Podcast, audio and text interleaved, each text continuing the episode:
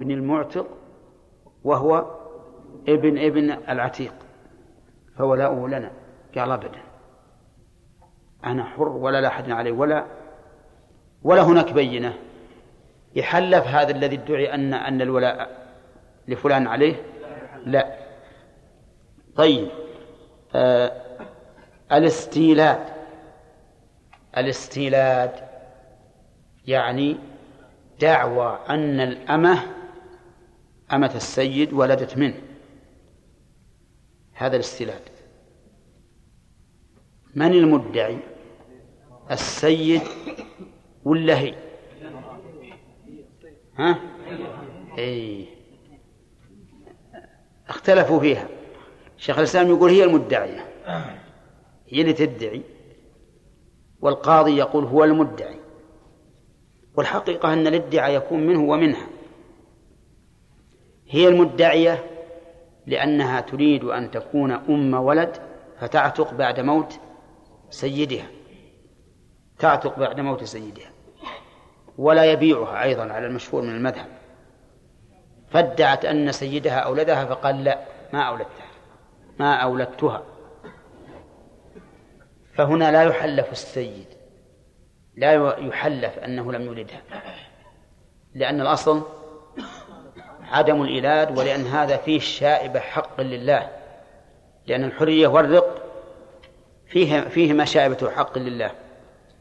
أما أن أن يكون هو المدعي فهو قد يدعي ذلك من أجل أن أن تعتق بعد موته ولا تباع في دينه. لأن إذا إذا مات تعتق من رأس المال لا من الثلث. فيقول هكذا علشان تعتق ولا تباع في دينه. أو من أجل أن لا يسلط عليها الغرماء فيبيعوها في حياته. لأن أمهات الأولاد لا يجوز بيعها. فصار الادعاء قد يكون منه وقد يكون منها. والنسب معلوم. واحد نسبه مجهول يسوق واحد قال تعال. ما شاء الله الحمد لله على العقلان وعلى السلامة. أنت ولدي. قال أنا ولدك؟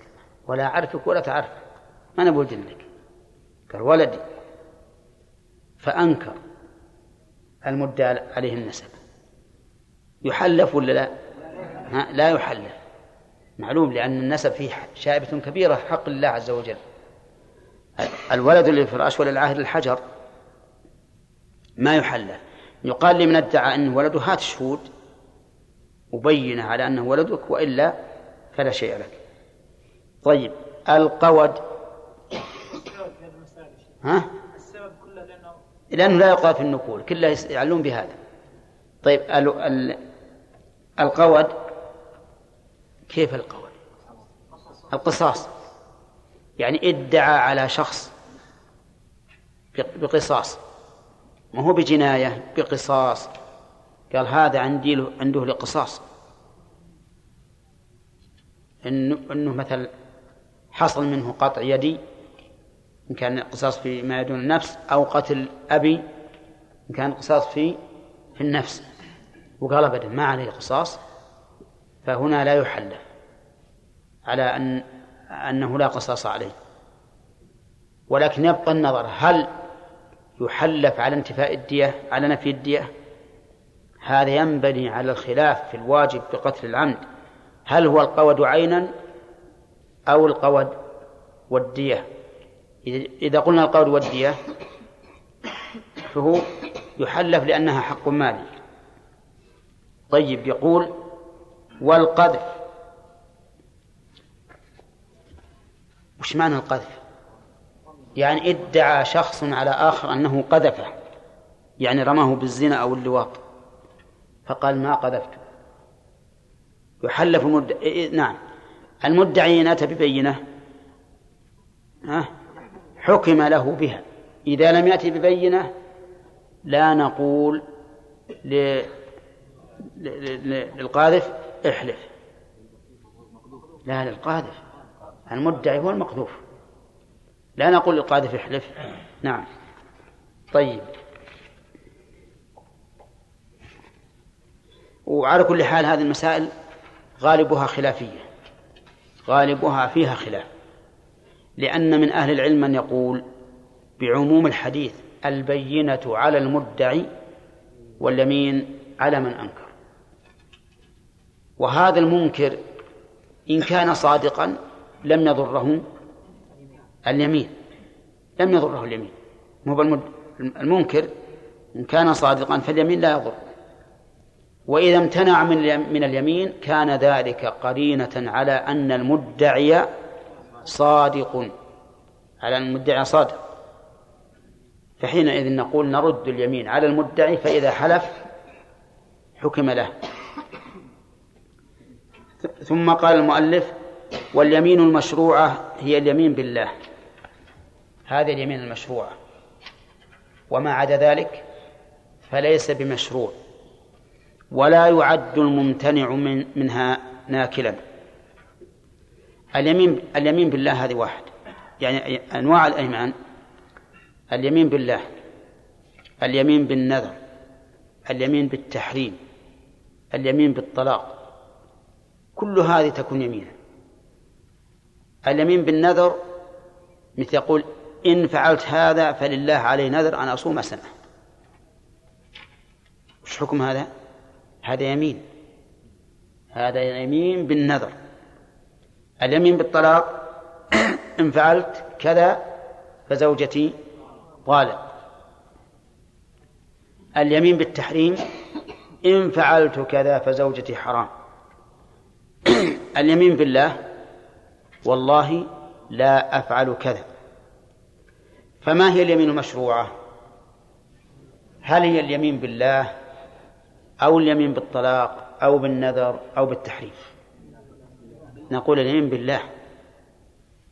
لقول النبي صلى الله عليه وسلم من كان حالفا فليحلف بالله أو ليصمت. فهذه هي هي اليمين المشروعة. المشروعة لدى الحالف أو لدى المحلف؟ لدى الحالف والمحلف. لدى الجميع. فالمحلف كالقاضي مثلا لا يجوز له أن يحلف بالطلاق أو بالتحريم أو ما أشبه ذلك. لا يجوز. لأنه لأن اليمين المشروعة هي اليمين بالله. يوجد والعياذ بالله بعض الناس بعض الحكام أو بعض الأمراء يحلفون الإنسان بالطلاق. ما يرضون أنه يحلف بالله. يقولون إذا قلنا احلف بالله حلف ولا بال ولا بال. إذا قلنا احلف بالطلاق إن كان كذا وكذا فزوجتي طالق.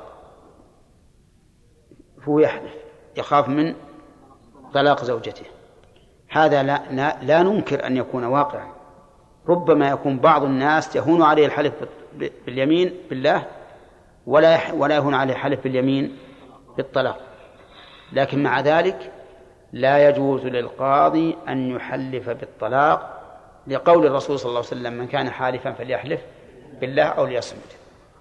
إذن اليمين المشروعة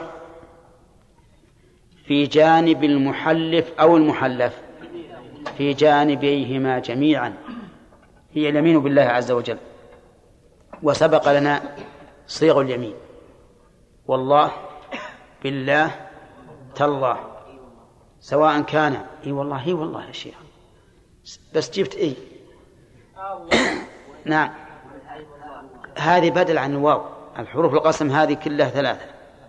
نعم. تجوز مع مع مع الفعل ومع عدمه إلا الواو.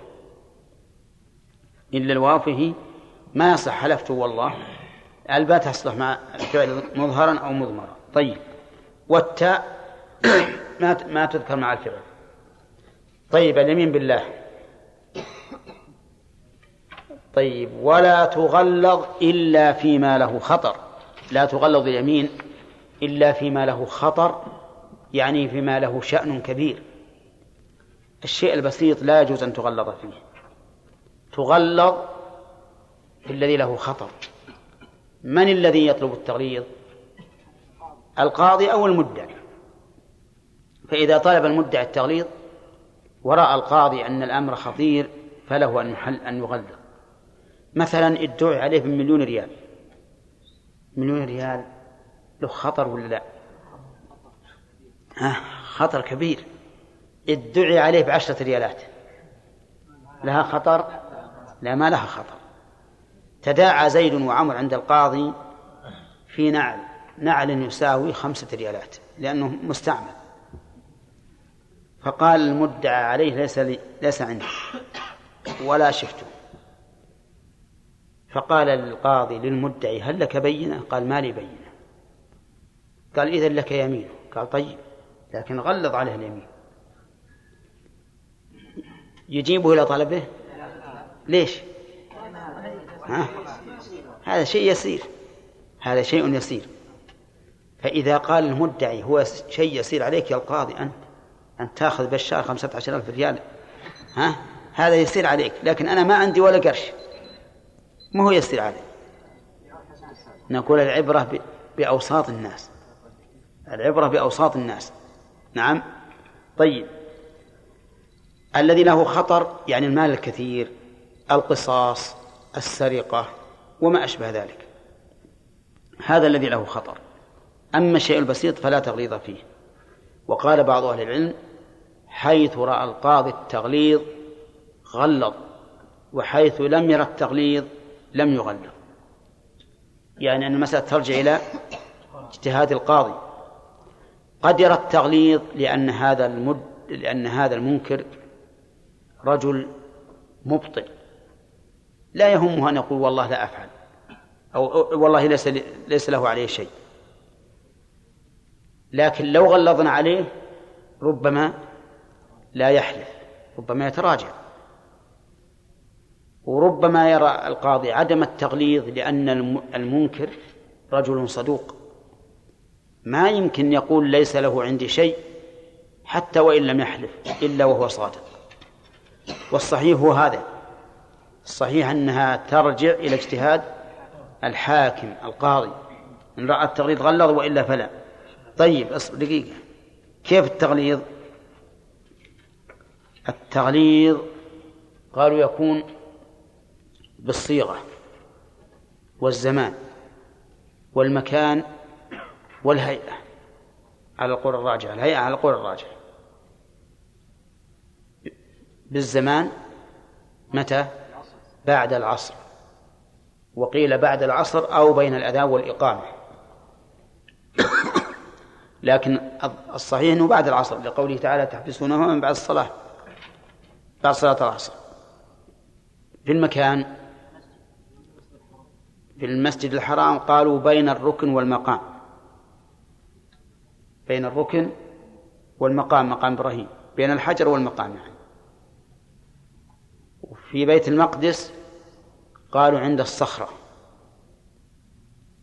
وفي بقية المساجد عند المنبر عند المنبر لأنه المكان الذي يعلم فيه الذكر والدعوة إلى الله.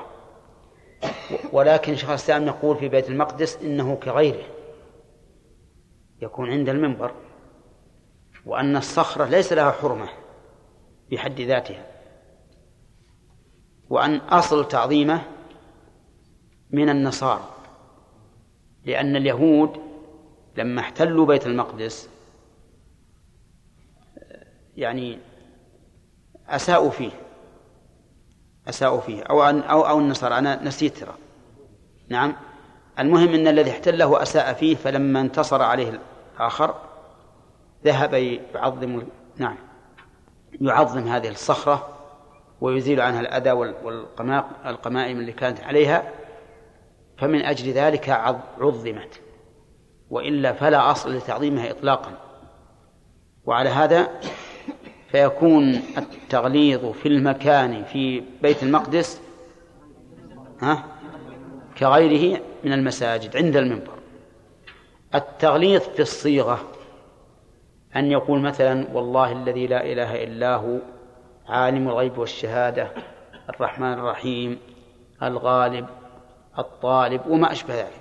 من, من, من الكلمات التي فيها زجر وعيد. الهيئة أن يكون قائما أن يكون قائما لا جالسا. فتغلظ اليمين في الأشياء التي لها خطر على كلام المؤلف والصحيح أنه راجع إلى الإيمان. توهب بعض الرافضة يحلف بالله وهو كاذب هل إيش؟ الرافضة إيه؟ يعني ممكن أن يحلف بالله وهو كاذب. نعم.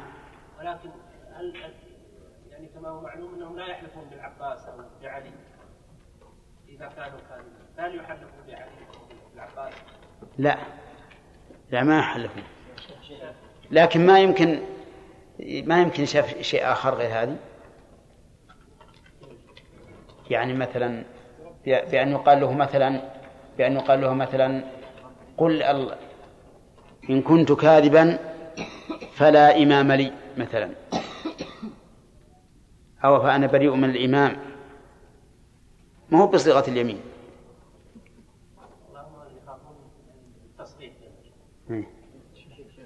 نعم. نعم. ما يطيعون ما يطيعون. نعم. لا ما من أسماء لكن من أوصاف نعم. نعم.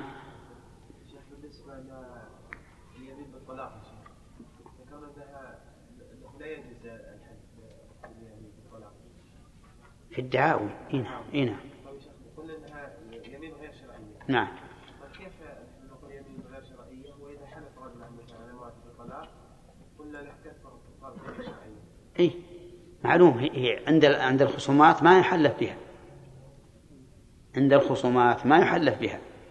لأن اليمين المشروعة في الخصومات هي اليمين بالله فقط. هو ما فيها ما فيها دليل لأن الصحابة ما كان معروف عندهم الحلف بالطلاق. كان معروف عندهم الحلف بالنذر. معروف. قال شيخ الإسلام وإذا كانوا يجرون النذر مع تأكد الوفاء به. مجرى اليمين فالطلاق من باب أولى. وإذا كان الله تعالى سمى التحريم يمينا في قوله لما تحرم ما الله لك ثم قال قد فرض الله لكم تحلت أيمانكم فهذا من باب أولى. نعم.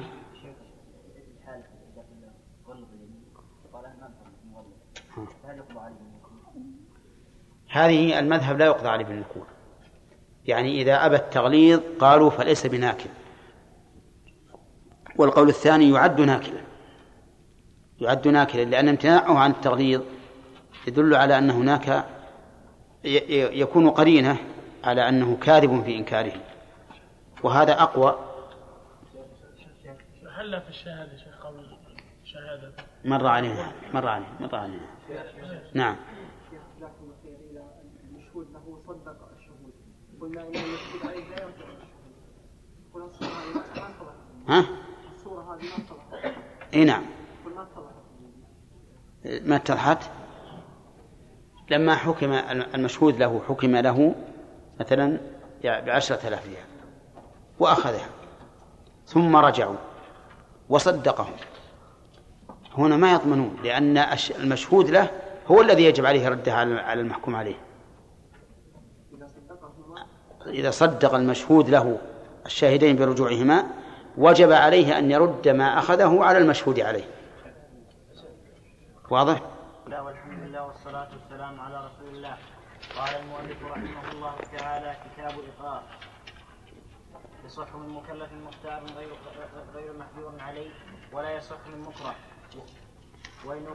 وإن أقري على وزن مال فباع ملكه لذلك صح. ومن أقر في مرضه بشيء فكإقراره بصحته. إلا في إقراره بالمال بوارث فلا يقبل. وإن أقر لامرأته بالصداق فلها مهر مثل للزوجية لا بالإقرار. ولو أقر أنه كان أبانا في صحته لم يسقط إقرار. وإن أقر لوارث فصار عند الموت أجنبيا لم يلزم إقراره لأنه باطل. لا لا أنه باطل. لا أنه باطل. صحوها. لا أنه باطل. وإن أقر وإن أقر لغير وارث أو أعطاه صح وإن صار عند الموت وارثا بس. بسم الله الرحمن الرحيم. قال رحمه الله تعالى كتاب الإقرار. الإقرار مصدر أقر يقر وهو اعتراف الإنسان بما عليه لغيره.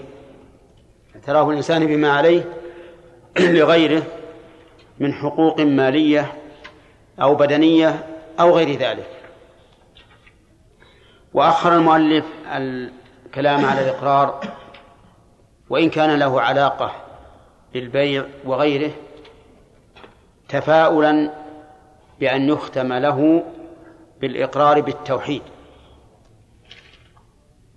وسلك كثير من الفقهاء هذا المسلك وبعضهم ختم كتاب الفقه بكتاب العتق تفاؤلا بأن يعتقه الله تعالى من النار. ولكل وجه.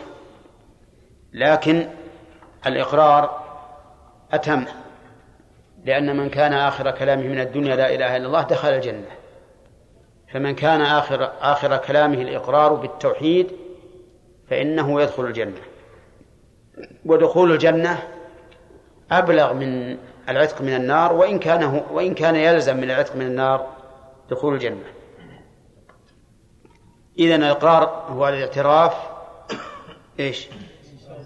اعتراف الإنسان بما عليه من حقوق مالية مالية أو غيرها. وله شروط. أشار إلى المؤلف بقوله يصح من مكلف. المكلف هو البالغ العاقل. فالمجنون لا يصح إقراره. لأنه لا حكم لقوله سواء أقر بمال أو بعقد أو بطلاق أو بغير ذلك. لأنه لا حكم لقوله إذا هو صادر بغير قصد. وكذلك الصغير لا يصح إقراره لأنه غير مكلف إلا فيما يصح تصرفه فيه. فإنه يصح إقراره ويؤاخذ به. مثل إذا أعطي شيئا يتصرف فيه ببيع من الأمور التي جرت العادة بأنه يتصرف فيها. كالتصرف في الدجاجة مثلا والبيضة والشيء اليسير. فالإقرار هنا يصح لأنه واقع ممن يصح منه العقد فصح, فصح الإقرار به. فإطلاق المؤلف إطلاق المؤلف رحمه الله كلمة مكلف فيها شيء من النظر. وقد يقال إن صحة تصرف الصغير بما ذكر لا لا لا يمنع من الإطلاق. وذلك لأنه مفهوم والمفهوم كما يقولون ليس له ليس له عموم. لأن هنا من مكلف هذا من يصح منه. مفهوم غير المكلف لا يصح وهو الصغير. وصورة المخالفة تصدق بصورة بصورة واحدة. أو حكم المخالفة يصدق بصورة واحدة. فإذا وجد صورة واحدة يصدق عليها حكم المخالفة فلا ضرر. المهم أن هذا هذا النقاش يتعلق بأصول الفقه وهو أن يقال مفهوم قول المؤلف من من مكلف أن غير المكلف لا يصح إقراره فيشمل من؟ المجنون والصغير. أما المجنون فلا استثناء فيه وأما المجنون وأما الصغير ففيه استثناء. فإذا قال قائل إذا كان فيه استثناء فلماذا لم يستثن المؤلف؟ فالجواب من وجهين. إما أن يقال بأن المفهوم لا عموم له ويصدق حكمه بصورة واحدة. فإذا وجد صورة واحدة يختلف فيها الحكم عن المنطوق كفى. أو يقال أن المؤلف أطلق لأن الأمر لأن الأمر معلوم. بأن بأن من صح تصرفه في شيء صح إقراره به وعليه. وقد مر علينا في كتاب البيع أنه يصح البيع من صغير بما جرت به العادة كالأشياء اليسيرة. هذا الشرط الأول أن يكون من مكلف. الشرط الثاني مختار وضده المكره. فلا بد أن يكون المقر مختارا لإقراره ولما أقر به. مختار لإقراره ولما أقر به. فإن كان أقر باختياره بمئة وأكره على أن يقر بمئتين فالإقرار لا يصح. لا يصح بالمئتين لكن يصح بالمئة. وإن كان أكره وإن كان لا يقر بشيء فأكره على أن يقر بمئة لم يصح إقراره مطلقا. لأن لأنه لا بد أن يكون مختارا. طيب ما الدليل؟ الدليل قوله تعالى إلا أن تكون تجارة عن تراض منكم. فكل العقود لا بد فيها من التراضي. فالإكراه لا لا يقع منه فالمكره لا يقع منه أي عقد أو إقرار.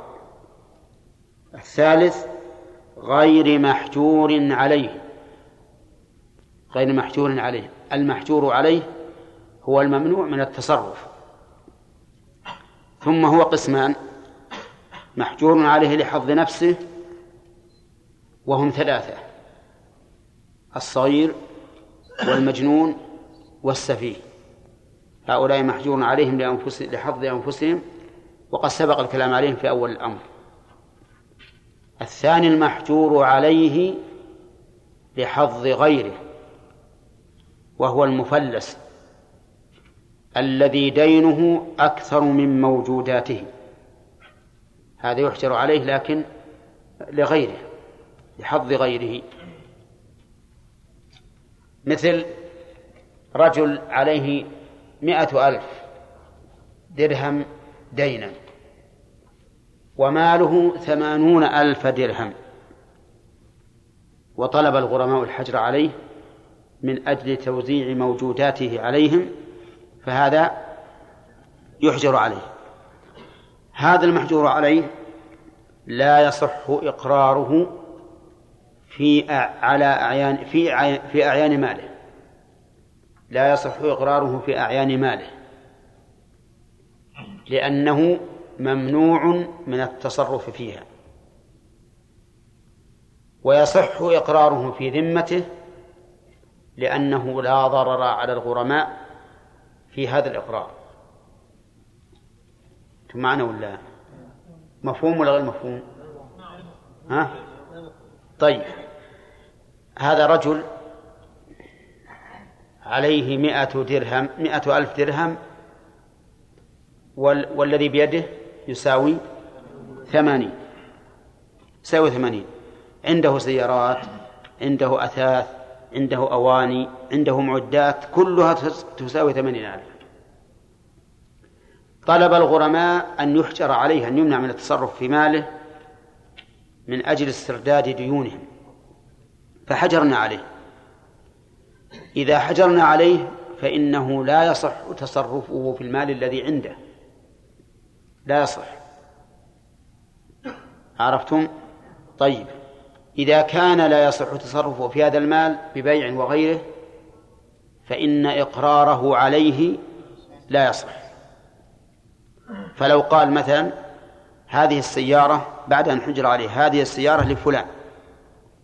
لا نقبل منه. لماذا؟ لأنه تعلق بها حق الغير. الآن هي محبوسة لحق الغرماء. أما في ذمته لو قال في ذمتي لفلان عشرة آلاف ريال نقول نعم هي في ذمتك وبعد الحجر يطالبك من أقررت بها له. عرفتم الآن زين؟ طيب. إذا قوله غير محجور عليه فيه أيضا تفصيل. المحجور عليه لحظ نفسه سبق الكلام عليه. المحجور عليه لحظ الغير لا يصح إقراره في أعيان ماله ويصح في ذمته. يصح في ذمته ويطالب بذلك بعد فك الحجر. طيب قال ولا يصح من مكره. لا يصح الإقرار من مكره. هذا تصريح بمفهوم قوله مختار. فلا يصح من مكره. ليش؟ لما سبق من قوله تعالى إلا أن تكون تجارة عن تراض منكم. ولأن الله رفع حكم الكفر عن المكره في قوله إلا من أكره وقلبه مطمئن بالإيمان فكذلك تصرف أو نفوذ تصرفه مرفوع عنه لأنه مكره. ولكن لو أكره على شيء فأقر بخلافه عينا أو وصفا فإنه يؤاخذ بإقراره. ما لم نعلم أنه أراد المبالغة. انتبه للاستثناء. إذا أكره على شيء فأقر بخلافه عينا أو وصفا فإنه يؤاخذ بما أقر به ما لم نعلم أنه يريد المبالغة. فلو أكره على أن يقر بمئة فأقر بثمانين. ثبت الإقرار لأنه ما أكره على الثمانين. أكره على المئة ولو أكره على أن يكره ولو أكره على أن يقر بمئة فأقر بمئتين. أخذ بذلك. لأنه على خلاف ما أكره عليه. ولو أقر على ولو أكره على أن يقر بهذه السيارة لفلان فأقر بالسيارة الأخرى. ها؟ ها؟ يثبت. يؤخذ به. هذا عين ولا وصف؟ هذا عين. طيب. ولو أقر ولو أكره على أن يقر بمئة صاع بر ردي. فأقر بمئة صاع بر نقي. ها؟ أخذ به أخذ به. المهم إذا أكره على شيء فأقر بخلافه عينا أو وصفا أخذ بإقراره ما لم نعلم أنه يريد المبالغة مثل أن يكرهوه على أن يقر بمئة ويضربوه فإذا ضربوه وآلموه بالضرب قالوا بغيت أخر لكم بأن في ذمتي له ألف مه مئة؟ فهذا خلاف ما أقر به لا شك لكن إيش؟ للمبالغة من أجل الفكاك والخلاص من هؤلاء الذين أكرهوه وصاروا يؤلمونه بالضرب حتى أقر بأكثر مما نعم مما قال. كذلك لو قالوا أق... هذه السيارة ديدسن موديل سبع وسبعين قالوا نكر... أكرهه على أن يقر بها لفلان. فقال أنا أقر هذا البيوك لفلان هذا البيوك. هذا إيش؟ مبالغة؟ نعم إذا علمنا من قرينة الحال أنه أراد المبالغة بأن قال بغيته هذا البيوك له بس فكون من الحبس فكون من الضرب.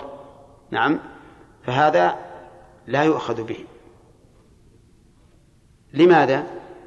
لقول الرسول صلى الله عليه وسلم إنما الأعمال بالنيات. وإنما لكل امرئ ما نوى. وقوله إنما أقضي بنحو ما أسمع. والإنسان اللي يسمع مثل هذا ويعلم إن الرجل أراد المبالغة ما يمكن يقضى عليه. طيب. اذا صار في قوله من مكره صار فيه تفصيل. طيب. هل يصح الإقرار من السكران؟ المذهب يصح. المذهب أنه يصح الإقرار مع أنه غير مختار. لكنهم يقولون إن الإقرار ناتج عن شرب محرم. ولا ينبغي أن نتساهل مع هذا الرجل. بل نعامله بأقسى المعاملتين. فإذا كان سكران جلمه واحد يعني يضحكه ويزيد في نشوته. قال مو أنا استلفتك عشرة آلاف. قال إلا بلى أنت صاحبي. وسلفتني عشرة آلاف. نعم. يؤخذ به؟ أي نعم. المذهب يؤخذ به. والصحيح أنه لا يؤاخذ بذلك. لأنه ما له عقل. السكران لا عقل له فلا يؤاخذ به. ولهذا لم يؤاخذ النبي صلى الله عليه وسلم عمه حمزة بن عبد المطلب حين قال له هل أنتم إلا عبيد أبي؟ ثم قال وإن أكره على وزن مال فباع ملكه لذلك صح. هذه مسألة فيها نوع شبه ممن أكره على إقرار بشيء. أكره على وزن مال. يعني على دراهم وعبر عنها بالوزن لأن الدراهم يتعامل بها وزنا وعددا. فأكره على وزن مال يعني على وزن نقد ذهب أو فضة. بأن قالوا له سلم لفلان خمسين أوقية من الفضة. قال ما عندي شيء. قالوا سلم ولا حبسناه. فباع ملكه ليسدد ما أكره عليه. فهل يصح البيع؟ يقول المؤلف يصح. يصح لأنه ما أكره على البيع. إنما أكره على مال فباع لدفع الإكراه. ودليل ذلك أو وجه, أو وجه ذلك أنه لو أتى بهذه الخمسين الأوقية لو أتى بها من شخص استقرضها منه ودفعها يجزي ولا لا؟ نعم. ها؟ يجزي فهم يقولون نحن ما أكره ما أكرهناه على البيع أكرهناه على أن يدفع خمسين أوقية من الفضة سواء جاء بها من بيع يا إبراهيم وش قلت؟ إذا واحد إذا واحد إذا واحد إذا واحد أكره على إذا واحد أكره على خمسمائة أوقية خمسمائة أوقية نعم فباع ملكه. فباع ملكه لأجل يسدد. يسدد فيجوز. يجوز إيش؟ يجوز يبيع ملكه ويسدد. إيه. وهو كذا على على 500 أوقية. نعم. أنا فاهم أنه لا. لكن أبى أشوف الرجل هو. معنا ولا؟ ماشي. إحنا قلنا أكره على إيش؟ خمسين أوقية. من الفضة وليس عنده شيء فباع ملكه لتسديد ما أكره عليه. طيب فالبيع صحيح. ووجهه أنه لم يكره على العقد. إنما أكره على مال معين يجيبه من قيمة ملكه أو يجيبه من قرض أو من أي شيء. ولكن هل يصح الشراء منه؟ بيع الصحيح فهل يصح الشراء منه؟ إذا نعم إذا صح البيع صح الشراء. طيب هل يكره الشراء منه؟ الفقهاء رحمهم الله يقولون إن الشراء منه مكروه. إن الشراء منه مكروه. لأنه لأن بيعه بيع اضطرار. بيعه بيع اضطرار. وقد نهى النبي صلى الله عليه وسلم عن بيع المضطر وهذا الرجل مضطر إلى بيعه. ولكن الصحيح أنه لا كراهة. لأننا لو كرهنا ذلك لكان هذا سببا لزيادة العقوبة عليه كيف؟ إذا قلنا الناس لا تشترون منه وهؤلاء يضربونه صباحا ومساء على أن يسدد لهم خمسين وقية من الفضة. وقلنا لا تشتروا البيت. إذن سيبقى عليه عقوبة ستبقى عليه عقوبة الإكراه دائما.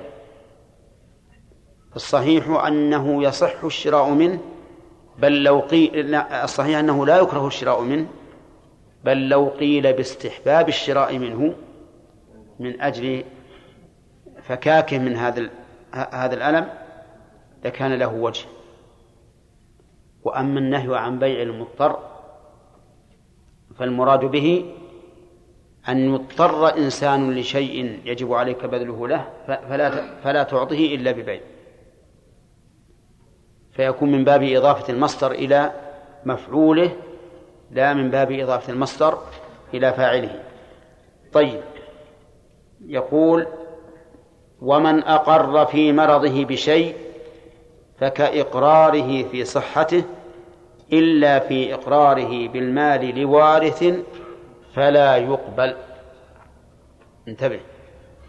من أقر في مرضه فكإقراره في صحته. والمرض مرضان. مرض مخوف ومرض غير مخوف. فالمرض المخوف ما لا يستغرب الناس الموت به.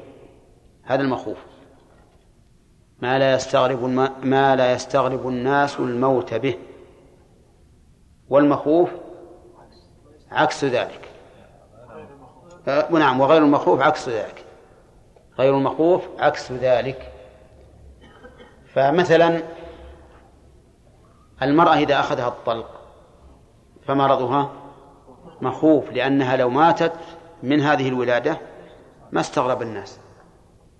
والمرأة والإنسان المصاب بذات الجنب وبال وبالكوليرا. ها؟ وبالسرطان وما أشبهها لو مات الإنسان بهذا المرض لقال الناس هذا مرض يقتل عادة. يقتل عادة فلا يستغرب.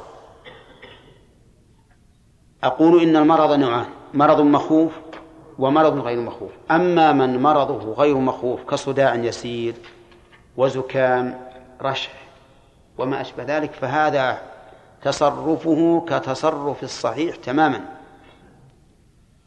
تصرفه كتصرف الصحيح. ولا من في كل شيء. في الإقرارات في البيوع في الوقف في الرهن في كل شيء. من هذا؟ الذي مرضه غير مخوف. لأن هذا هذا الإنسان المتصرف يتصرف وهو يشعر بأنه حي. لا أنه ميت أو قريب من الموت. الذي مرضه مخوف هذا هو الذي محدد. تصرفه محدود. لا يتصرف بأزيد من الثلث على سبيل التبرع.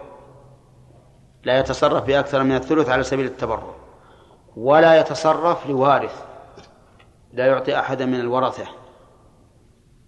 لأنه في حكم الميت.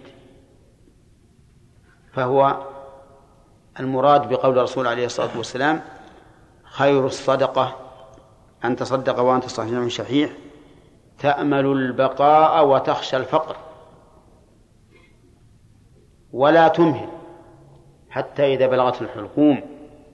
قلت لفلان كذا ولفلان كذا ولفلان كذا وقد كان لفلان.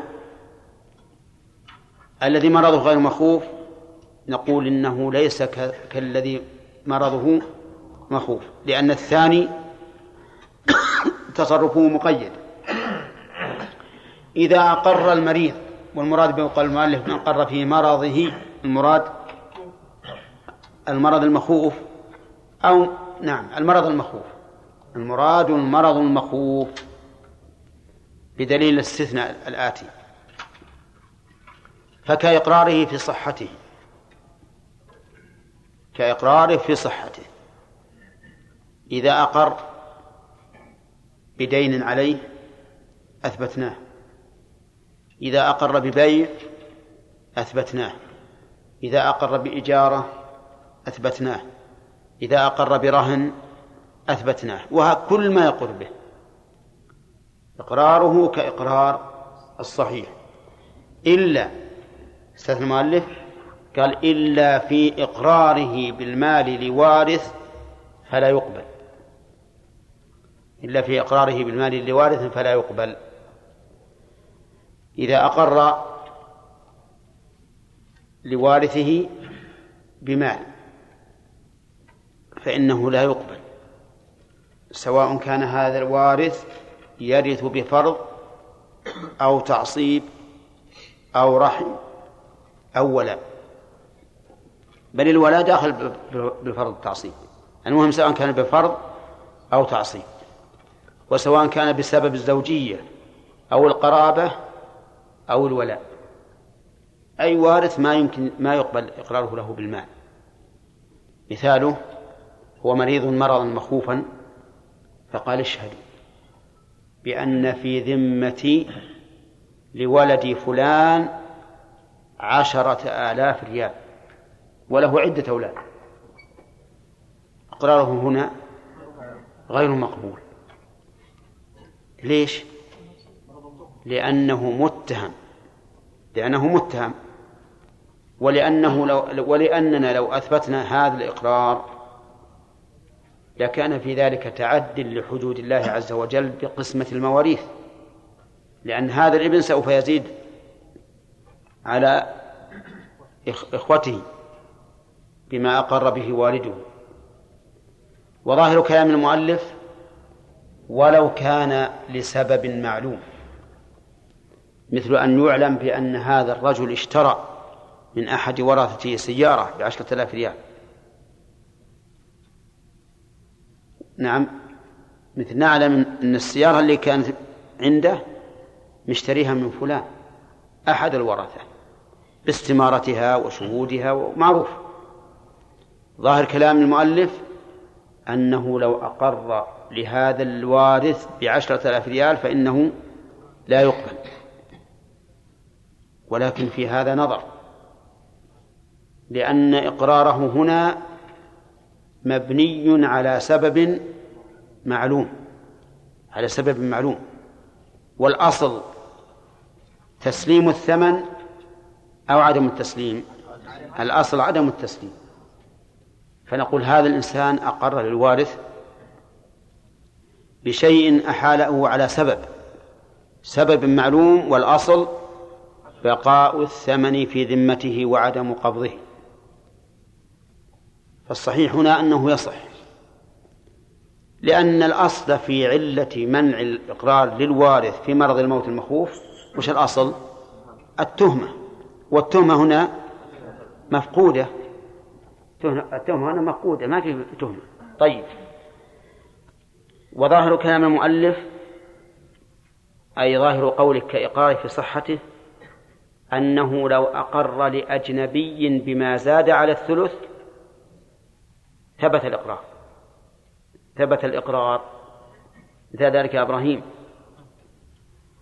أقر لشخص قال أشهدكم بأن نصف مالي لفلان. وهو غير وارث. ظاهر كلام المؤلف أن ذلك صحيح. أن هذا صحيح. وذهب بعض أهل العلم إلى أن إقراره بما زاد على الثلث لا يصح. كما أنه لو أقر لوارث لم يصح وذلك بناء على الوصية.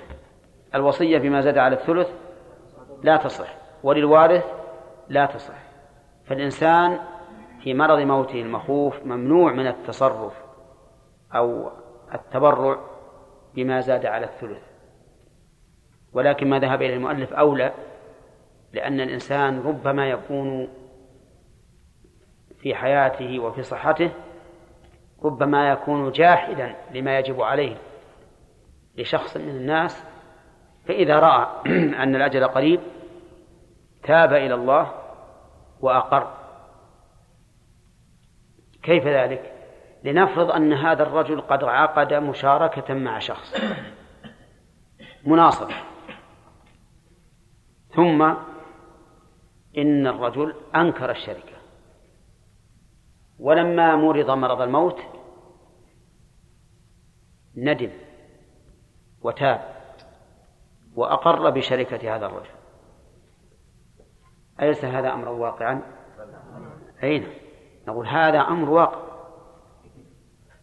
فما ذهب إليه المؤلف من صحة الإقرار لغير الوارث مطلقا صحيح إلا إذا علمنا بقرينة قوية أن الرجل أراد حرمان ورثته فحينئذ نقول ما زاد على الثلث لا ينفذ مثل أن يكون ورثته بني عمه. وبينه وبين بني عمه عداوة. وله صديق حميم. رجل طيب. وماله مئة ألف. فقال أشهدكم بأن تسعة وتسعين ألفا وتسعمائة وتسعة وتسعين لفلان صديقه ها؟ وش يبقى؟ يبقى ريال واحد للوارث نعم. هذا الرجل وش يظهر من إقراره هذا؟ ها؟ يظهر منه حرمان الورثة. يظهر من إقراره حرمان الورثة. أولا لأنه ما أبقى من مئة ألف إلا ريال واحد. وثانيا أنه معروف أن بينه وبين عم وبين, وبين بينه وبين بني عمه عداوة وشحناء وبغضاء. ففي هذه الحال نقول لا يصح الإقرار إلا بالثلث فقط فقط. لأن الرسول صلى الله عليه وسلم منع سعد بن أبي وقاص أن يتصدق بما زاد على الثلث. طيب إذا صار فيها تفصيل في في كلام المؤلف رحمه الله. قال وإن أقر لامرأته بالصداق فلها مهر المثل بالزوجية لا بإقراره. أقر لامرأته بالصداق. من اللي أقر؟ الفاعل يعود على من؟ إيه لكن من المريض. الزوج المريض. مرضا مخوفا. قال أشهدكم بأن في ذمتي مهر زوجتي. مهر زوجتي فلها مهر المثل بالزوجية. لكن قوله مهر زوجتي إن عينه بأن قال في ذمتي مثل خمسين ألفا مهر للزوجة. فإن كان أقل من مهر المثل وصدقت أعطيت الخمسين. وإن كان مثل مهر المثل وصدقت ها؟ أعطيت الخمسين وإن زاد على مهر المثل فليس لها إلا مهر المثل لأن إقراره غير معتبر لأن الزوجة وارثة. لكننا أوجبنا مهر المثل لأن النكاح لا يصح إلا بمهر. وإذا تزوجت امرأة ثبت لها ما عين وإن لم يثبت المعين ثبت مهر المثل. ولهذا قلنا إن هذا الرجل إما أن يقول أشهدكم بأن في ذمتي مهر امرأتي أو يقول بأن في ذمتي كذا وكذا مهرا للمرأة. فعلى الأول يلزمه مهر المثل لأنه لم يعين شيئا. وعلى الثاني نقول إن كان ما عينه أقل من مهر المثل أو مساويا لمهر المثل أعطيته المرأة وإن كان أكثر لم تعطه لأنه إقرار بالمال لوارث. وهذه المسألة تدل على ما سبق من قولنا إنه إذا وجد سبب لإقراره بالمال للوارث سبب يمكن إحالة الحكم عليه فإنه يقبل إقراره بالمال للوارث كما لو عرف أن هذه السيارة منتقلة من أحد ورثته نعم. طيب مثلا مثلنا هذا يحرم يبغى يحرم الورثة أي نعم نعم. هل نعطيه الثلث ولا ما نعطيه؟ لا نعطيه الثلث. لماذا؟ إلى أن له إلى أن له إنه يخرج الثلث. على كل حال. يعني هو أقر أنه ببيع ولا أقر مثلا قال في ذمتي لفلان نعم. أو مثلا هذا البيت لفلان. البيت يسوى مئة ألف ما بقي إلا فراش وقدر وما أشبه ذلك من من التركة. المال نفرق بين أن قال شاريه منه أو قال أعطيه لا فرق لا فرق أبدا. المهم إن إلا, إلا إذا ثبت الشرع إذا ثبت الشرع معلوم. بسم الله الرحمن الرحيم. الحمد لله رب العالمين والصلاة والسلام على نبينا محمد وعلى آله وأصحابه أجمعين. سبق لنا تعريف الإقرار. يعيده لنا عبد الرحمن.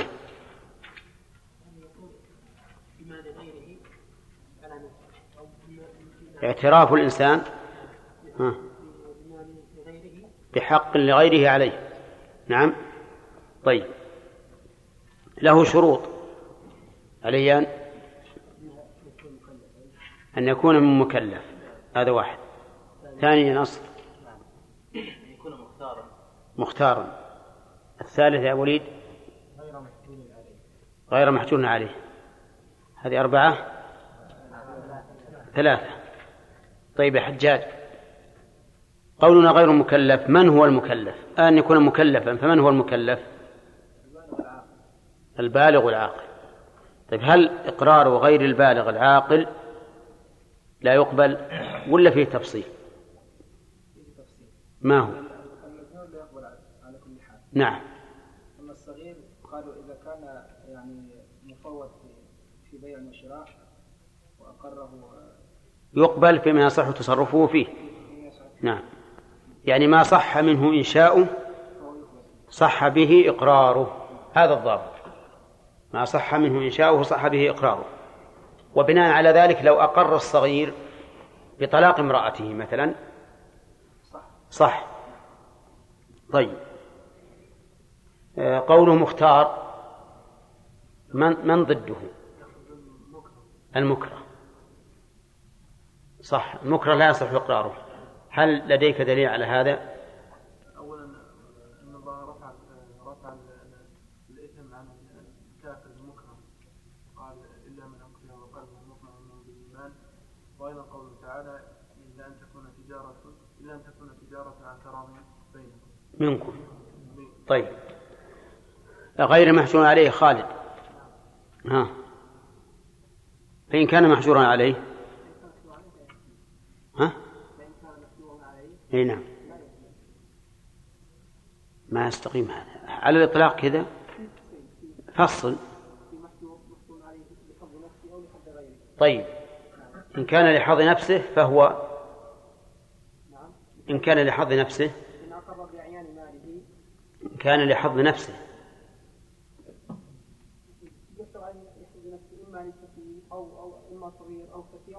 طيب. وقد سبق حكم إقرار الصغ- الصغير والمجنون طيب. لحظ غيره. إي نعم. يحفظ غيره بأن يشرع بأن يكون دينه أكثر من التي عنده كان يكون الدين يعني محجور عليه لفلس. طيب هذا يقبل إقراره؟ في ذمته لا في أعيان ماله. في ذمته لا في أعيان ماله. لماذا؟ لأنه يقبل لا يقبل في أعيان ماله لأنه تعلق به حق الغير نعم وهم الغرماء. طيب أحسنت.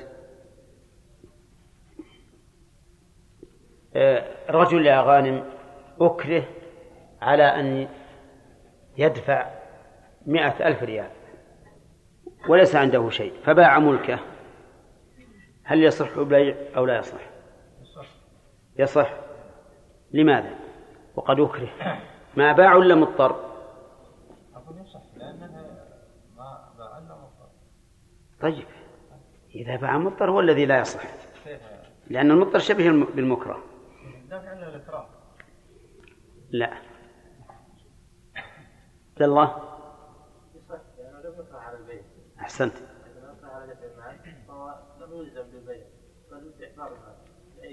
بأي طريق؟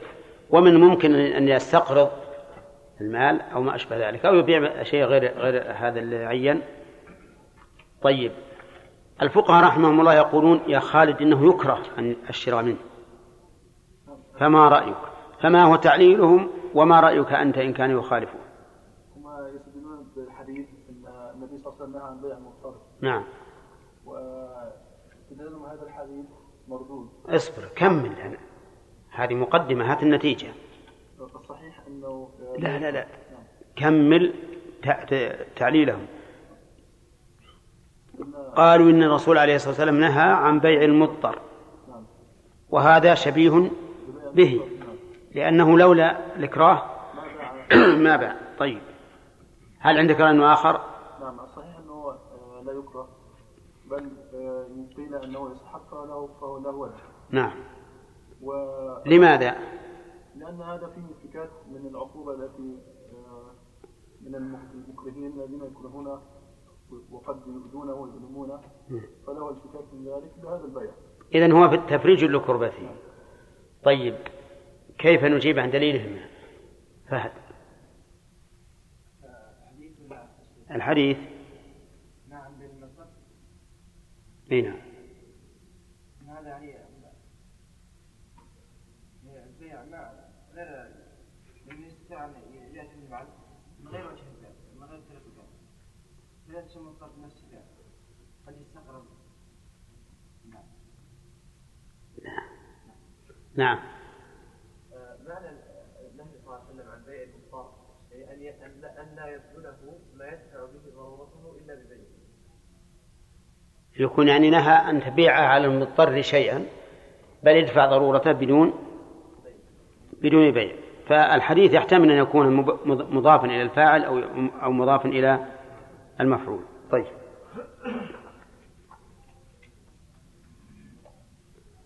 رجل أقر وهو مريض مرض الموت. نعم. أقر بمال وهو مريض مرض الموت. هل يقبل إقراره أو لا يقبل؟ إيه. وعلى غير المذهب؟ أن لا يقبل إقراره. مطلقا. ها؟ فيها خلاف هذا الخلاف الموجود قلت المذهب؟ المذهب يصح إقراره مطلقا. إيه، مطلقا. طيب وغير المذهب؟ اصبر غير المذهب. أعطنا الحكم ثم هات التعليل. إذن المذهب أنه يقبل مطلقا والقول الثاني أنه لا يقبل مطلقا. ها؟ لا مرض موته المخوف مرض مخوف مات به. ما رجعت الظاهر. لا ما رجعت. نعم يا خالد. نعم يقبل. إلا لوارث إلا إلا بإق... إلا في إقراره بالمال لوارث فلا يقبل. كذا؟ هذا المذهب. طيب وغير المذهب؟ لأن أنت الأخ خالد فتح لنا الآن باب. هو باب يدخل منه ولا باب مغلق ها؟ على المذهب لا يقبل إقراره إلا بالسلس كما دون أما على قول المؤلف أنه يقبل إقراره لغير وارث إيه طيب. أما على قول المؤلف أطلق أني ما أدري. الأحسن الظاهر ما أذكر لكم الأقوال. نصير في متاهات مثل ابن جني ولا غيره.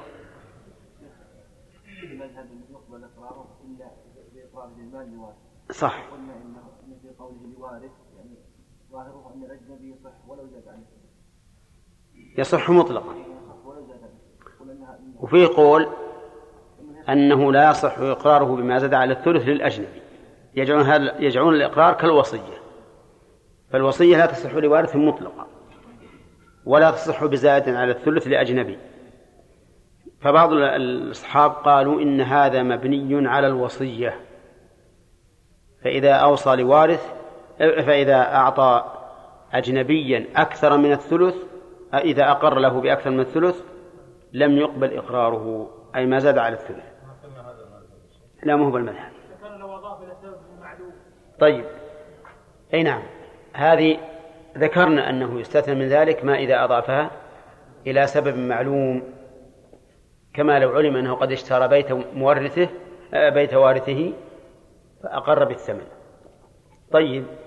رجل مريض أقر لامرأته بالصداق الأخ. محبوب. مريض أقر لزوجته بالصداق. هل يقبل ولا ما يقبل؟ يقبل إقراره ولا يقبل إيش؟ يقبل لعدم إقراره لأنه ثبت معه بالزوجية يعني يقبل إقراره؟ إذا إذا كيف؟ ما, ما الذي تستحقه المرأة بهذا الإقرار؟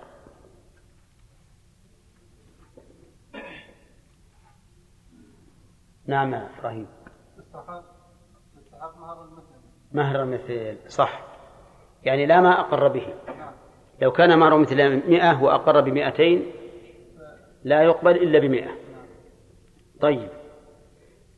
ومهر المثل بماذا؟ أحمد.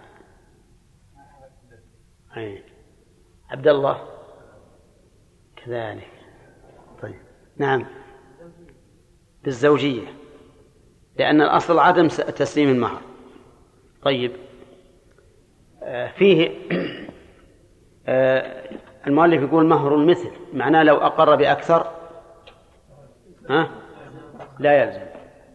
لو أقر بأقل من مهر المثل نعم لها لها ذلك. ولو طالبت بمهر المثل فلها الحق أن تطالب بمهر المثل إلا ببينة.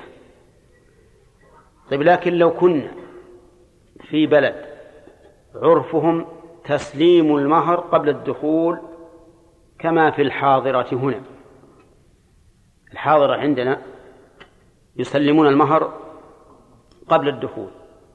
فإذا أقر لزوجته بالمهر فهل نقول إن عادة البلد المضطردة قرينة على أنه محاب زوجته بهذا الإقرار؟ الجواب؟ نعم. لا سيما مع قوة التهمة بضعف دين المقر وشدة محبته لزوجته. أي نعم. طيب. ثم قال المؤلف رحمه الله وإن أقر أنه كان أبانها في صحته لم يسقط إرثها. نعم. إن أقر الفاعل يعود على المريض. نعم. لأنه قال ومن أقر في مرض. يعني أن أقر المريض لامرأته آه، أن أن أقر أنه كان أبانها في صحته. أنه كان أبانها في صحته. يعني قبل أن يمرض. والبينونة أن يفارقها مفارقة تبين بها. إما أن يكون بطلاق ثلاث يعني آخر تطليقات ثلاث وإما بفسخ وإما بغير ذلك. فيقول المؤلف لم يسقط إرثها لأنه متهم فلا يسقط إرثها بل يبقى إرثها في في في ماله إلا إذا صدق إلا إذا صدقته. والأمر ظاهر في هذا لأنه متهم. لأنه متهم في هذا.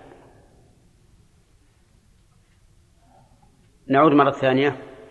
أقر المريض بأنه قد أبان زوجته قبل أن يمرض. والبائن لا ترث. أليس كذلك؟ ولو طلقها في مرض موته ورثت.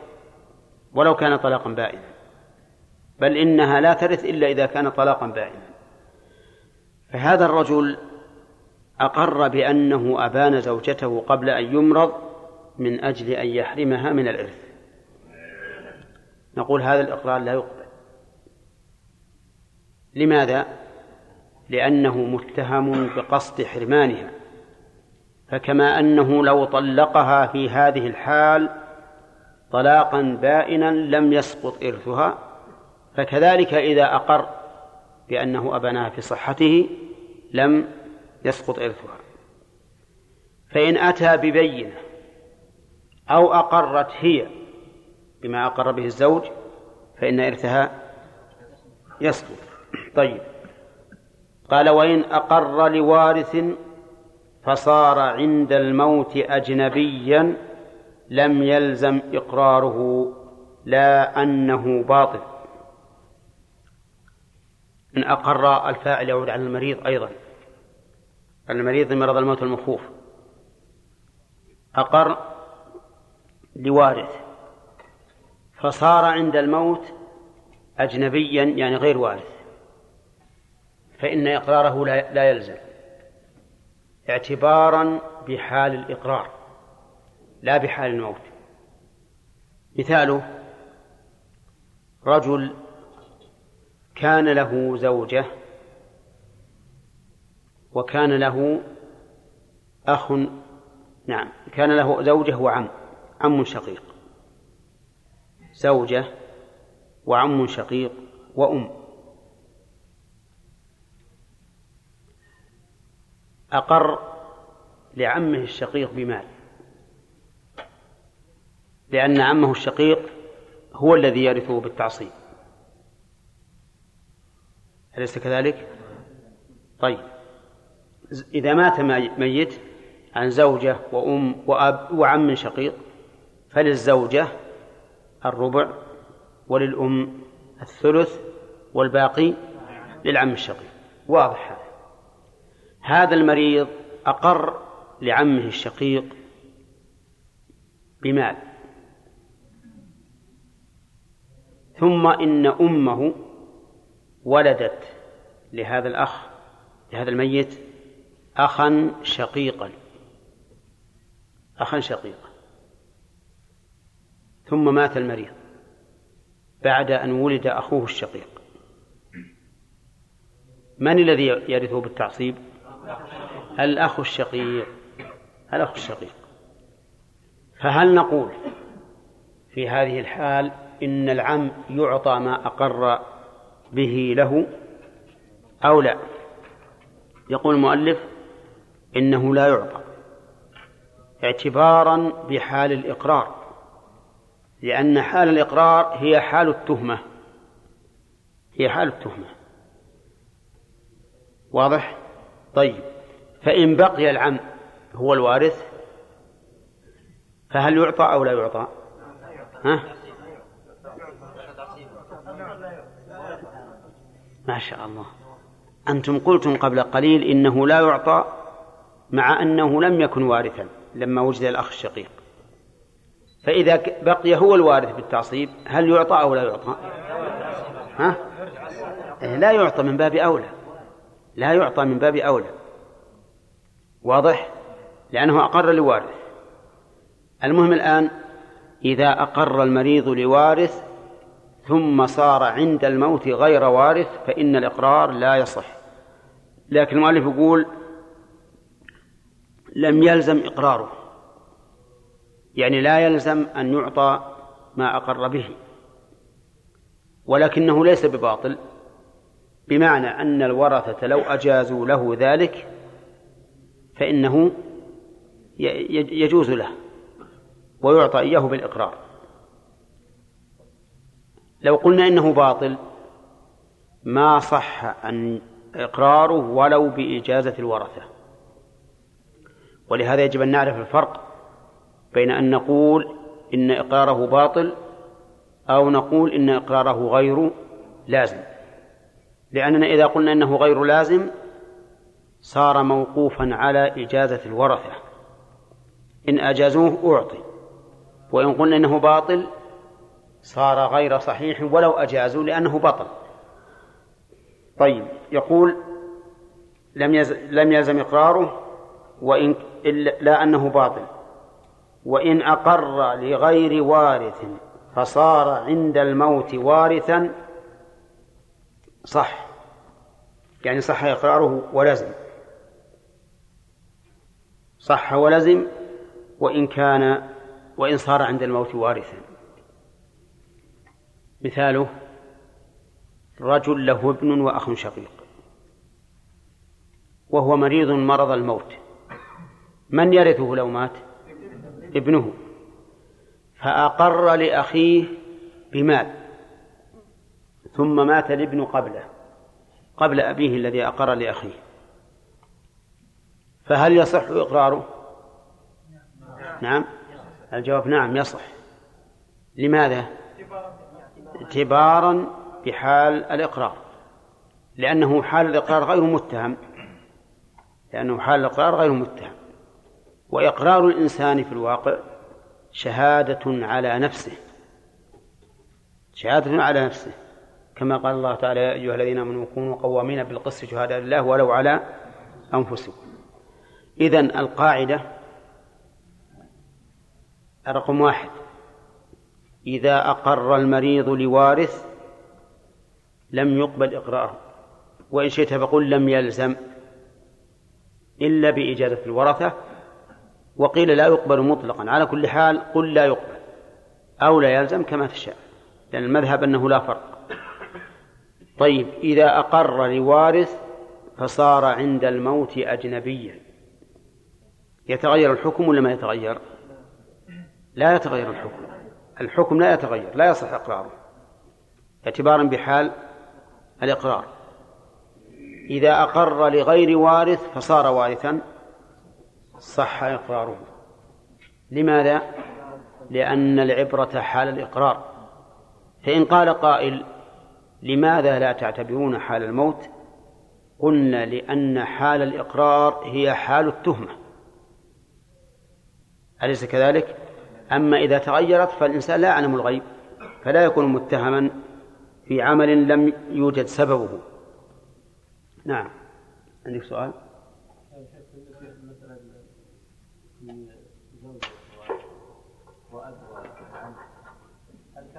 زوجة وإيش؟ زوجة وأم وعم. نعم. هل كان وفاة الأب قبل وفاة إيه قبل وفاة الميت. إيه نعم ضروري. نعم إجازة الورثة والإقرار الوصية ها؟ إيه كالوصية. يعني إذا وافقوا إذا وافقوا بعد الموت. إيه.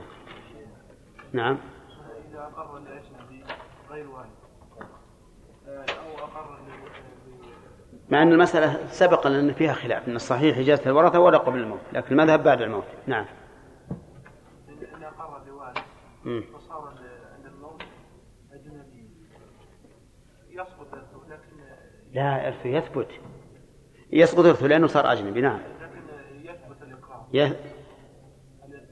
ما يثبت الإقرار. لماذا؟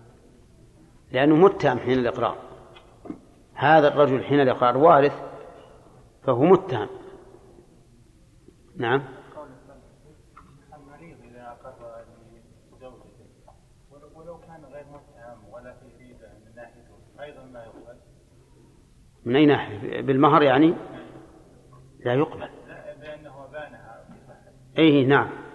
هذا لا يقبل. مهما كان مهما كان.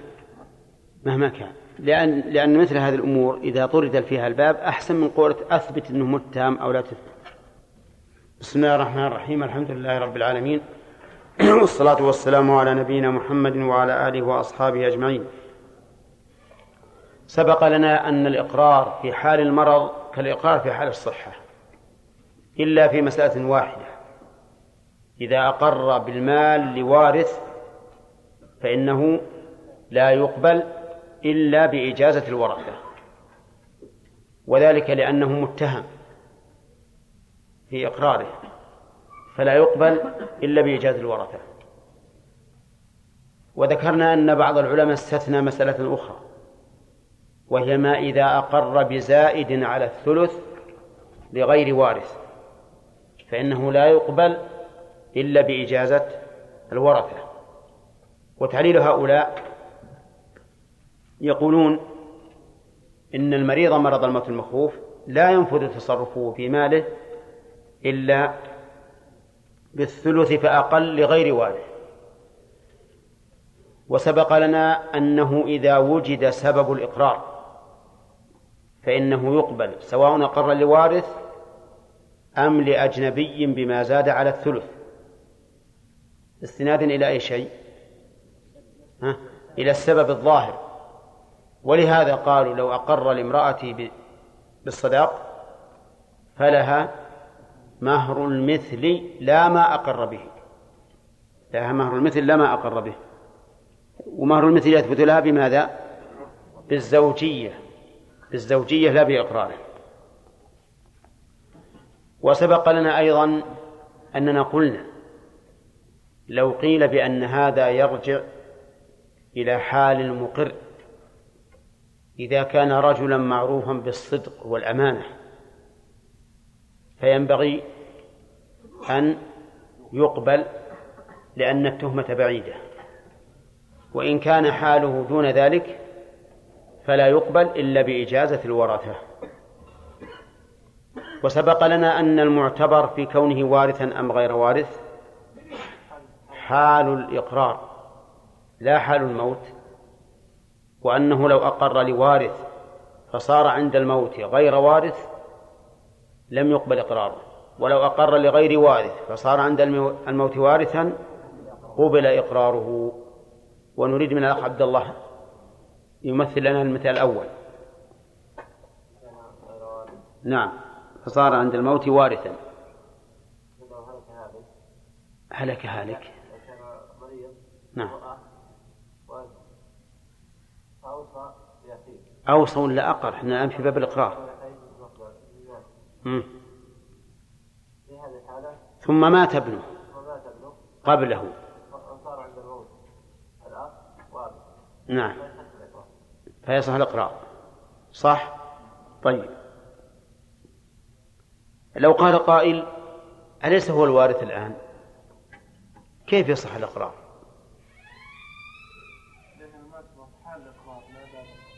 إيه لكن نقول سواء قلت إن إن الإقرار صحيح ولا غير صحيح المال سيرجع إليه. إيه ما يخالف والتهم منتفية وهذا اللي صحح الإقرار لكن وش الفائدة من قول إنه يصح أو لا يصح؟ ما دام المال بيرجع له الآن. ما عنده ورثة إلا هو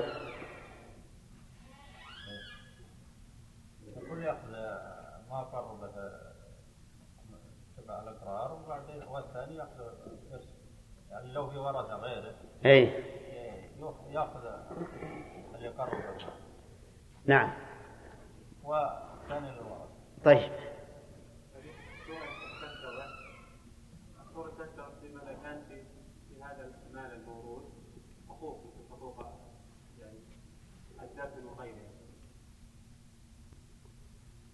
أو وصية.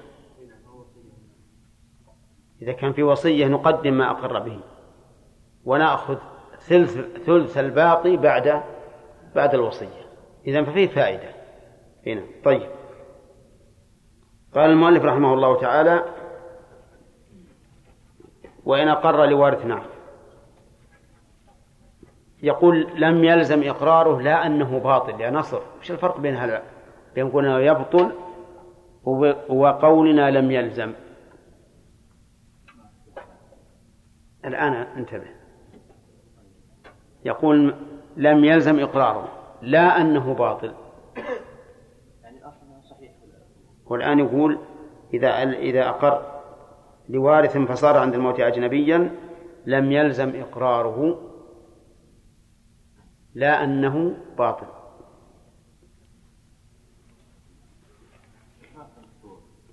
يعني بيفتفهم مش كلام المؤلف الآن هو بينهم فرق بين قوله لزم وقوله بطل أو لم يلزم وقوله بطل. يعني أصله يرث هو لا هو كان غير وارث. ثم صار وارثا. كان هو غير وارث؟ إيه أوصى له وهو غير وارث.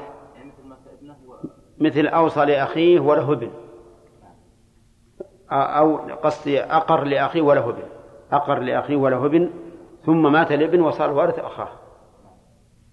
يقول مالف لم يلزم إقراره لأنه باطل. أنا مو مشكل عندي الحكم. لكن كونه يقول لم يلزم لا أنه باطل. نعم.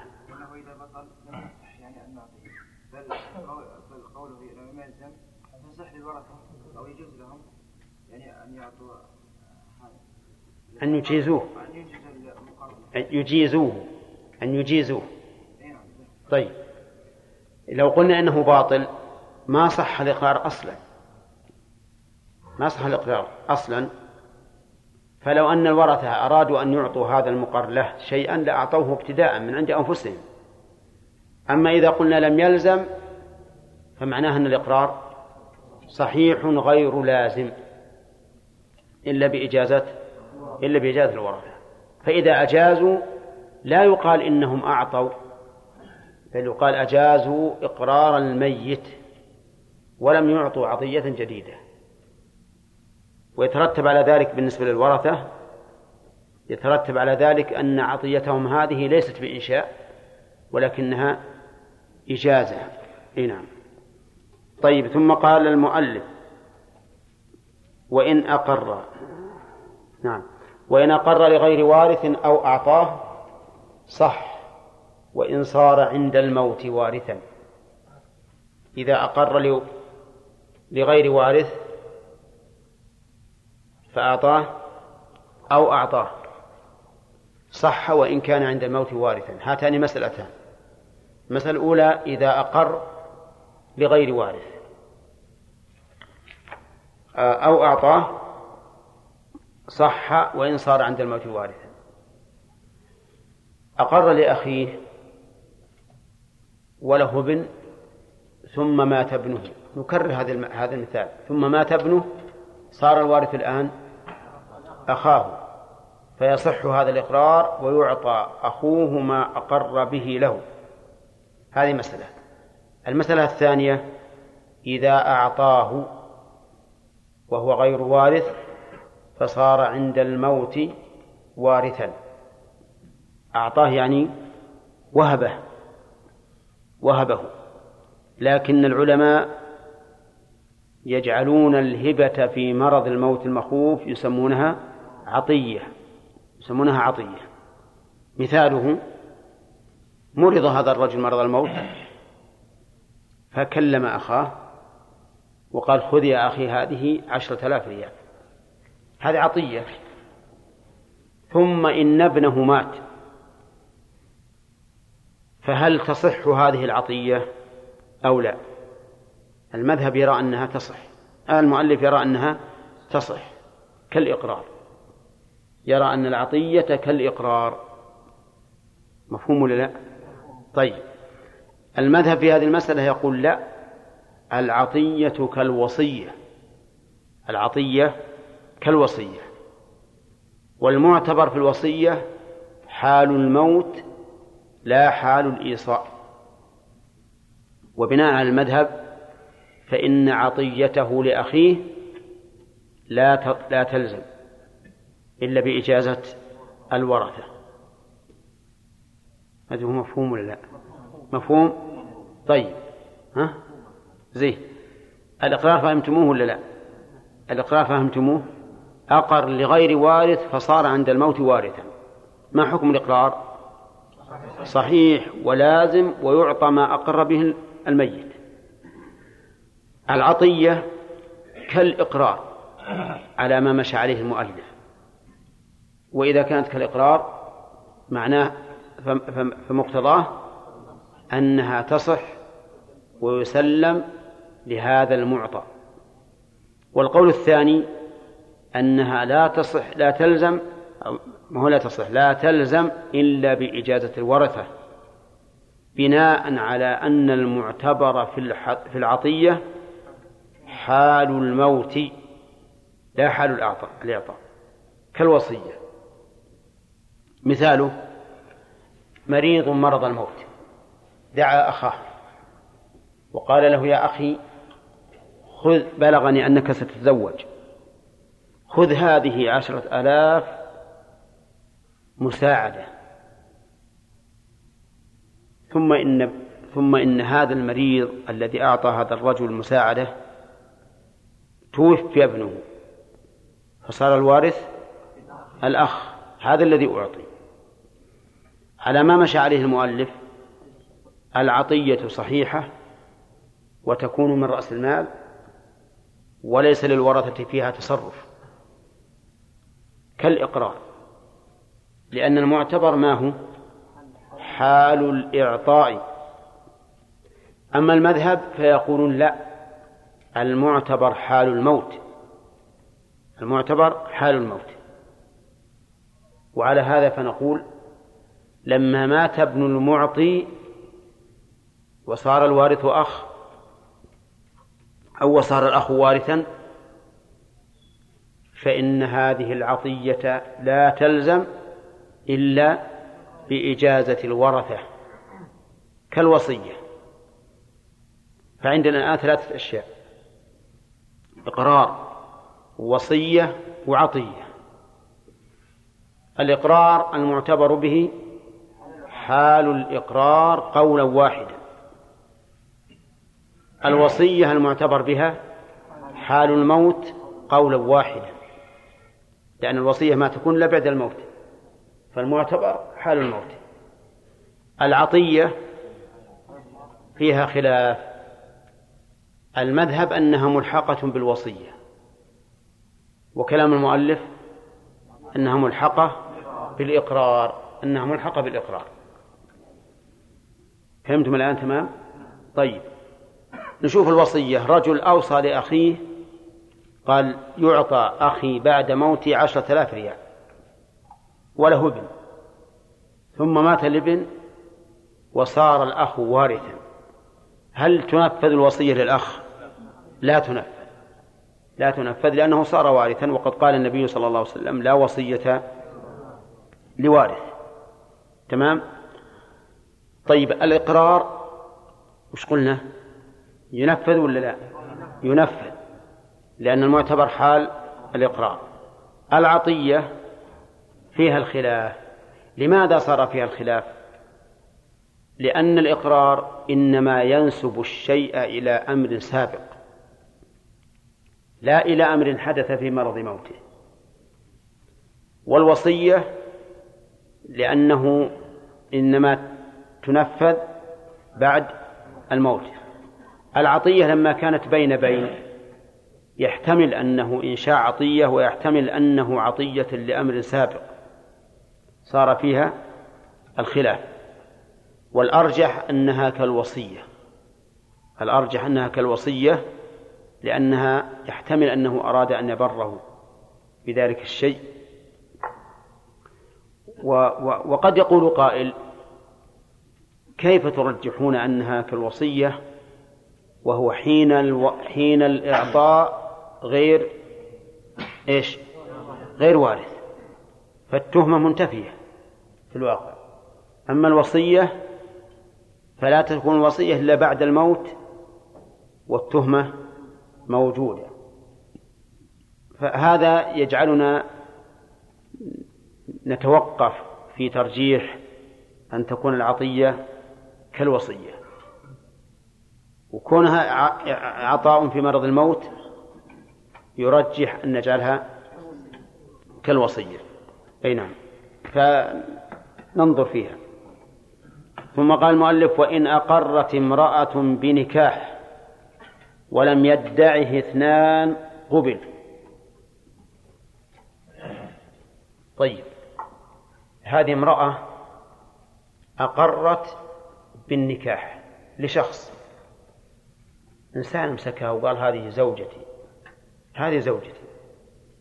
فقالت نعم. هي زوجته فإنها تكون زوجته ويقبل إقرارها لأن النكاح حق على الزوجة فإذا أقرت به قبلت قبل إقرارها والدليل على أنه حق عليها قوله تعالى يا أيها الذين آمنوا إذا نكحتم المؤمنات ثم طلقتموهن من قبل أن تمسوهن فما لكم عليهن من عدة. إذا فالنكاح حق على الزوجة فإذا أقرت به قبل. هذا إذا كان المدعي واحدا. رجل أمسك بيد امرأة وقال هذه زوجتي وذهب إلى القاضي وقالت نعم إنها زوجته. نقول بارك الله لكما وعليكما وجمع بينكما في خير. هي زوجته. واضح؟ وقول المؤلف ولم يدعه اثنان مفهومه أنه إن ادعاه اثنان لم يقبل إقرارها لأن في إقرارها إبطالا لحق المدعي الثاني. نعم. أليس كذلك؟ هذه امرأة أمسكها رجلان. كل واحد منهما يقول هذه زوجتي. زيد يقول هذه زوجتي وعمر يقول هذه زوجتي. فذهبوا إلى القاضي. فأقرت بأنها زوجة زيد. يحكم له بها؟ ها؟ لا. المذهب لا. لا يقبل إقرارها لزيد. لماذا؟ قال لأن في ذلك إبطالا لحق المدعي الثاني. ومعلوم أن هذا الحكم إذا لم يكن هناك بينة. أما إذا وجدت بينة لأحدهما فهي زوجته